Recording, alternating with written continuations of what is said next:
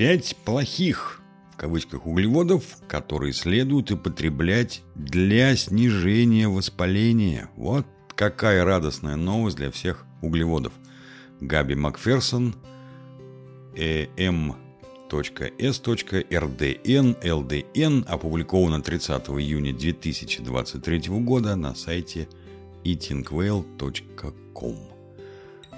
Макароны, хлеб, картофель и другие продукты, содержащие большое количество углеводов, часто рассматриваются как нарушители процесса снижения веса или просто улучшения здоровья в целом. Люди боятся углеводов, потому что диетическая культура ошибочно и ненаучно демонизирует их и заставляет нас верить, что все они нездоровы и вредны, говорит Кэролин Янг, магистр наук и куча всяких букв, владелец компании – Whole Self Nutrition, в том числе и распространенная идея о том, что употребление углеводов повышает уровень воспаления. Это иммунная реакция организма, которая может быть как краткосрочной, то есть острой, так и долгосрочной, хронической, объясняет Янг. Острое воспаление – это необходимый результат кратковременного стресса, который помогает процессу выздоровления при травме или болезни. Однако хроническое воспаление вредно поскольку оно создает длительный стресс для организма и может привести к таким заболеваниям, как диабет и болезни сердца.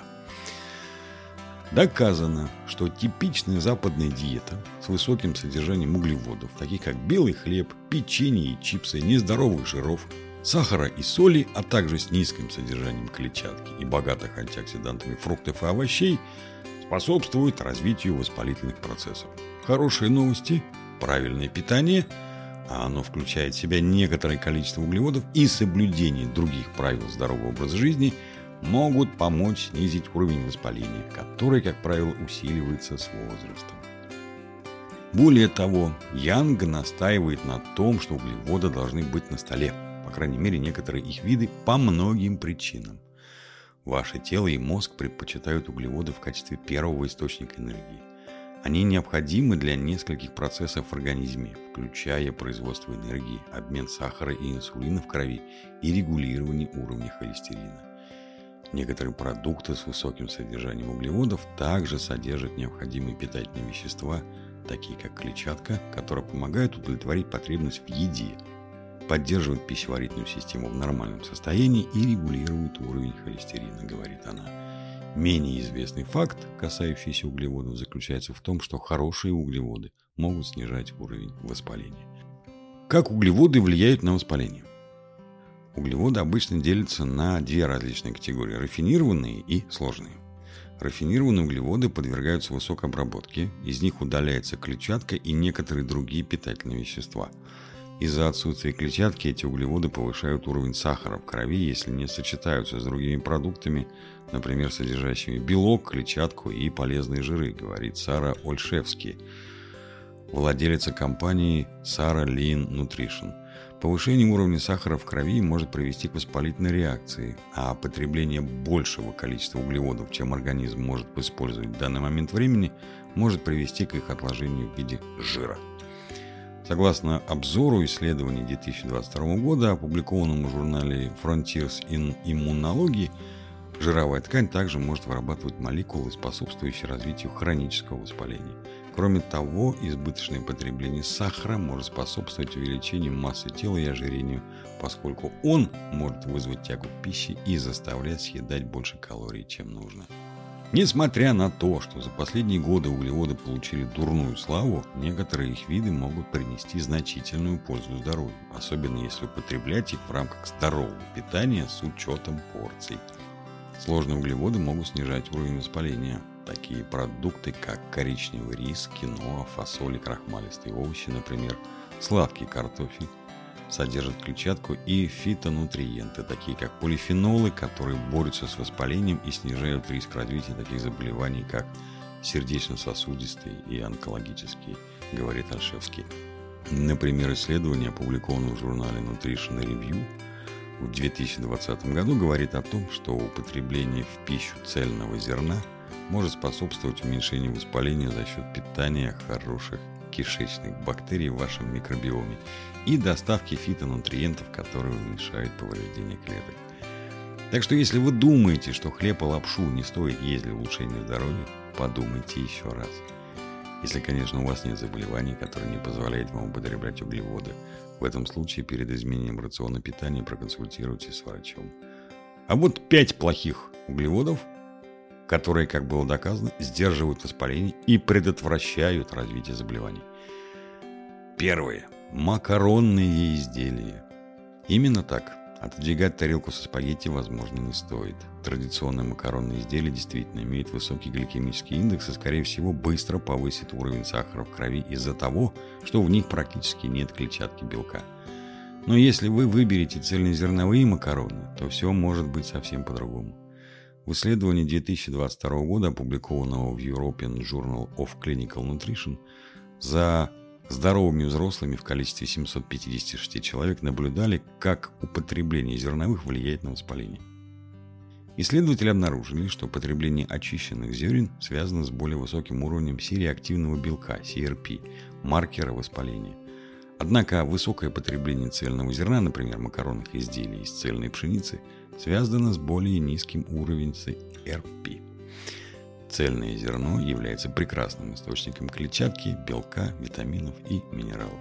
Но это не означает, что продукты, приготовленные из очищенного зерна, такие как обычные макароны, запрещены.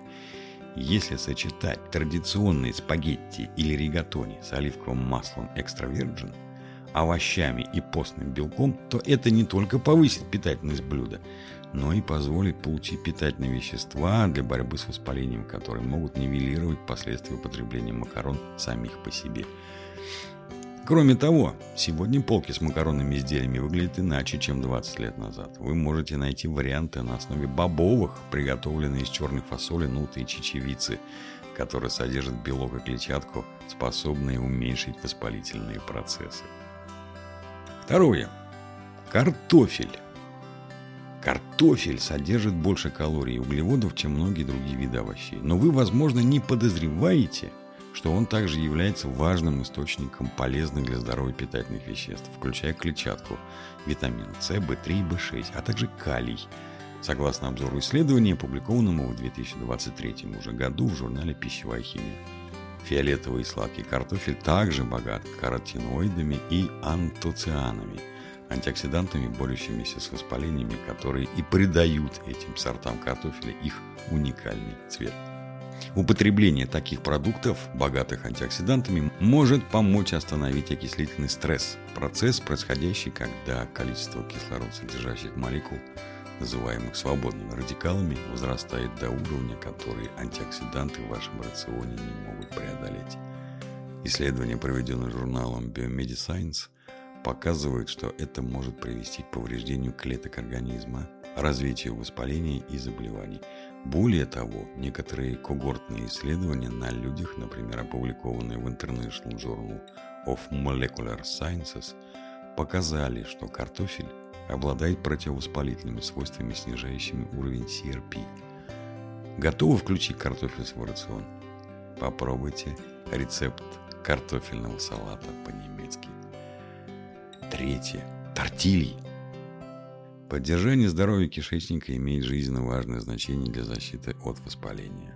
По данным обзора исследований 2022 года, опубликованного в журнале Nutrients, нежелательные патогенные микроорганизмы могут поселиться в кишечнике и способствовать развитию воспаления. Однако, выбор кукурузных тортилей вместо тортилей зачищенной муки при приготовлении тако по вторникам может пойти вам на пользу – в базе данных, опубликованной в 2020 году в Journal of the Academy of Nutrition and Dietetics, показано, что кукурузные тортильи содержат резистентный крахмал, пищевые волокна, которые сопротивляются перевариванию и проходят через тонкий кишечник в толстую кишку, где ферментируются кишечными бактериями с образованием короткоцепочечных жирных кислот, в том числе бутирата – а бутират уменьшает воспаление, снижает риск развития рака толстой кишки и улучшает работу кишечника, говорится в обзоре, опубликованном в 2020 уже году в журнале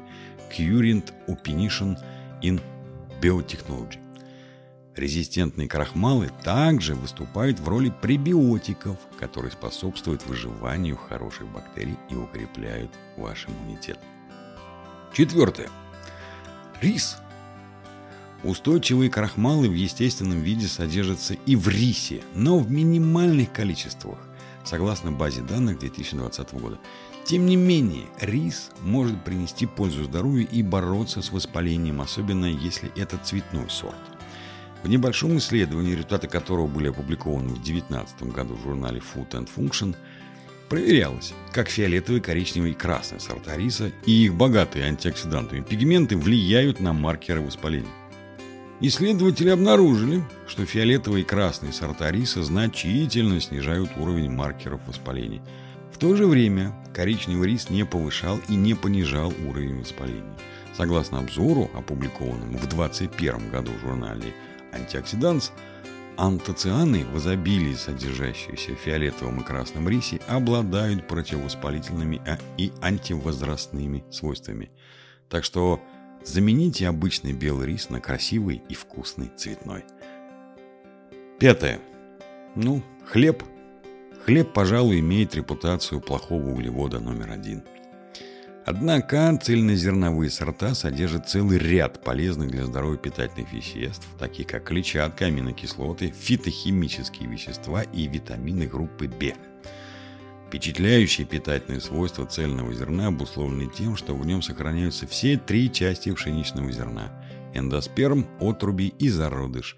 Согласно обзору исследования, опубликованного в журнале Nutrients в 2022 году, по сравнению с рафинированными аналогами – Цельное зерно богаче питательными веществами, которые положительно влияют на риск развития некоторых видов рака, диабета второго типа, сердечно-сосудистых заболеваний и уровень холестерина. А исследование OncoTarget связало все эти и другие заболевания с хроническим воспалением, вызванным в основном окислительным стрессом. Большинство американцев не потребляет достаточного количества цельного зерна, поэтому в диетических рекомендациях для американцев – на 2020-2025 годы предлагается перейти от рафинированных зерен к заменителям цельного зерна для улучшения состояния здоровья. В заключение скажем следующее. Мораль этой истории заключается в том, что все продукты могут быть частью сбалансированного и полноценного питания. Поэтому нет необходимости навешивать на них ярлыки плохие или хорошие, даже если речь идет об углеводах. Макароны, картофель, тортильи, рис и хлеб могут быть полезными дополнениями к противовоспалительной диете, которая также включает в себя полезные жиры, нежирный белок, фрукты и овощи и другие продукты, способствующие балансу и разнообразию. От себя мы обязательно добавим. Будьте здоровы и всем вам приятного аппетита!